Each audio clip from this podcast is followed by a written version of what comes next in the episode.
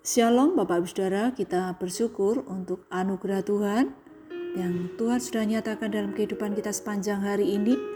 Kita dimampukan untuk beraktivitas di hari ini dengan segala sesuatu yang Tuhan izinkan untuk kita alami di hari ini. Kita bertemu kembali di renungan malam Senin ketiga Juni 2021. Sebelum beristirahat, mari kita menyediakan waktu sejenak untuk membaca dan merenungkan sebagian dari kebenaran firman Tuhan. Agar di dalamnya kita semakin mengenal Tuhan dan semakin mengerti yang Tuhan kehendaki dan menjalani hidup sesuai dengan firman Tuhan. Mari kita berdoa mohon pertolongan Tuhan. Bapa yang di surga kami bersyukur untuk pertolongan Tuhan sepanjang hari ini kami dimampukan untuk menjalani kehidupan di hari ini. Kami bersyukur untuk pengalaman-pengalaman yang kami alami di hari ini. Semuanya itu merupakan wujud kebaikan Tuhan bagi kami.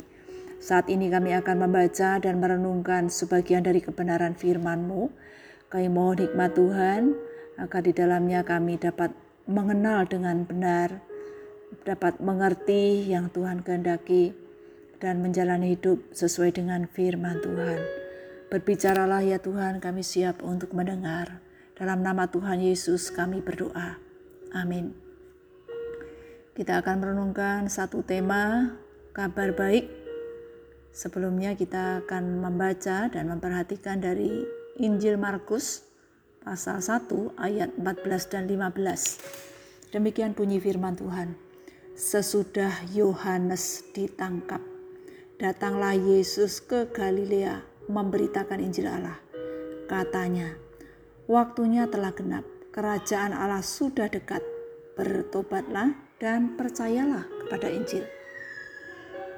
Yohanes Pembaptis memberitakan mengenai berita pertobatan di Galilea. Pada waktu itu banyak di antara mereka yang percaya mengaku dosa-dosanya dan mereka dibaptis. Tetapi kemudian Yohanes Pembaptis sendiri ditangkap dan dipenjara. Bukan berarti karena demikian berita pertobatan tidak ada yang memberitakannya.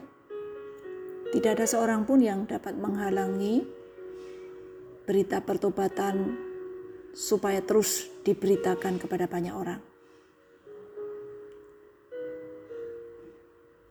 Yesus sendiri datang ke Galilea memberitakan Injil, memberitakan kabar baik. Yesus mengatakan, "Sekarang sudah genap, kerajaan Allah sudah dekat, waktunya sudah dekat. Bertobatlah dari dosa-dosamu dan percayalah pada kabar baik yang kuberitakan ini. Terimalah kabar baik ini. Yang perlu diperhatikan mengenai kerajaan Allah adalah kerajaan di dalam Israel pada zaman Perjanjian Lama berkaitan dengan tindakan penebusan Allah untuk mempersiapkan penyelamatan. Karena umat Israel menolak Yesus Sang Mesias Kerajaan Allah menunjuk pada pemerintahan Allah yang berdaulat, bukan bersifat politis, tetapi kehadiran Allah di antara orang percaya.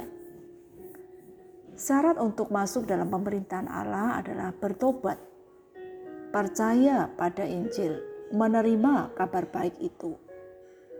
Yesus memanggil orang-orang berdosa agar mereka bertobat.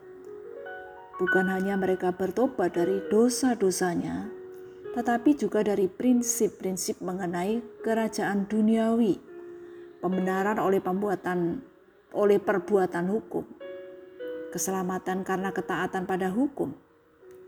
Yesus mengubah cara berpikir mereka dengan menyatakan bahwa damai sejahtera, pengampunan, kebenaran, keselamatan, dan hidup kekal itu adalah anugerah Allah tanpa andil sedikit pun dari mereka. Yang perlu bertobat bukan hanya orang-orang Israel, tetapi semua orang. Oleh karena itu, setiap orang perlu mendengar kabar baik. Bila kita memperhatikan di sekeliling kita, di sekitar kita saat ini masih banyak sesama yang belum mendengar Injil. Mereka juga perlu mendengar Injil. Kita yang sudah lebih dahulu mendengar, menerima, dan percaya pada Tuhan Yesus, apakah kita sudah sungguh-sungguh bertobat? Bahkan, maukah kita dipakai Tuhan menjadi Allah di tangan Tuhan, memberitakan kabar baik pada mereka? Maukah kita peduli pada mereka? Karena hanya di dalam Kristus kabar baik itu sungguh-sungguh nyata dalam kehidupan setiap orang yang mau percaya kepadanya. Marilah kita gunakan kesempatan dengan benar melalui perkataan atau perbuatan kita agar sesama dapat merasakan dampak pertobatan itu melalui kasih serta kebaikan Tuhan dalam kehidupan kita masing-masing. Kiranya Tuhan menolong kita semuanya untuk mau dipakai Tuhan menjadi alat di tangan Tuhan. Kita berdoa. Bapa yang di surga kami bersyukur engkau datang ke dunia mengasihi kami Biarlah kami orang-orang yang sudah menerima kasih Tuhan itu.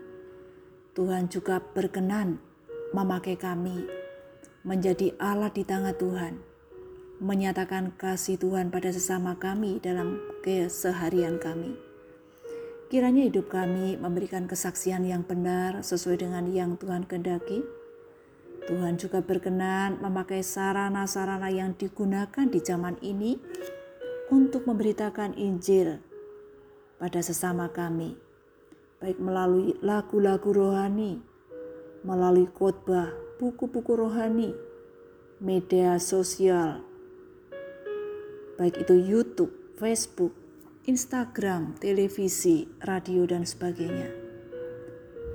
Yang kami percaya Tuhan, Engkau tidak pernah berhenti memakai siapa pun yang Engkau berkenan akan memakainya untuk menjadi tangan kepanjangan Tuhan, menjadi Allah di tangan Tuhan, memberitakan kebenaran di tengah-tengah dunia yang penuh dengan kegelapan dan dosa ini. Bapa yang di surga, kami menyerahkan istirahat malam ini dalam kasih dan pemeliharaan Tuhan yang sempurna.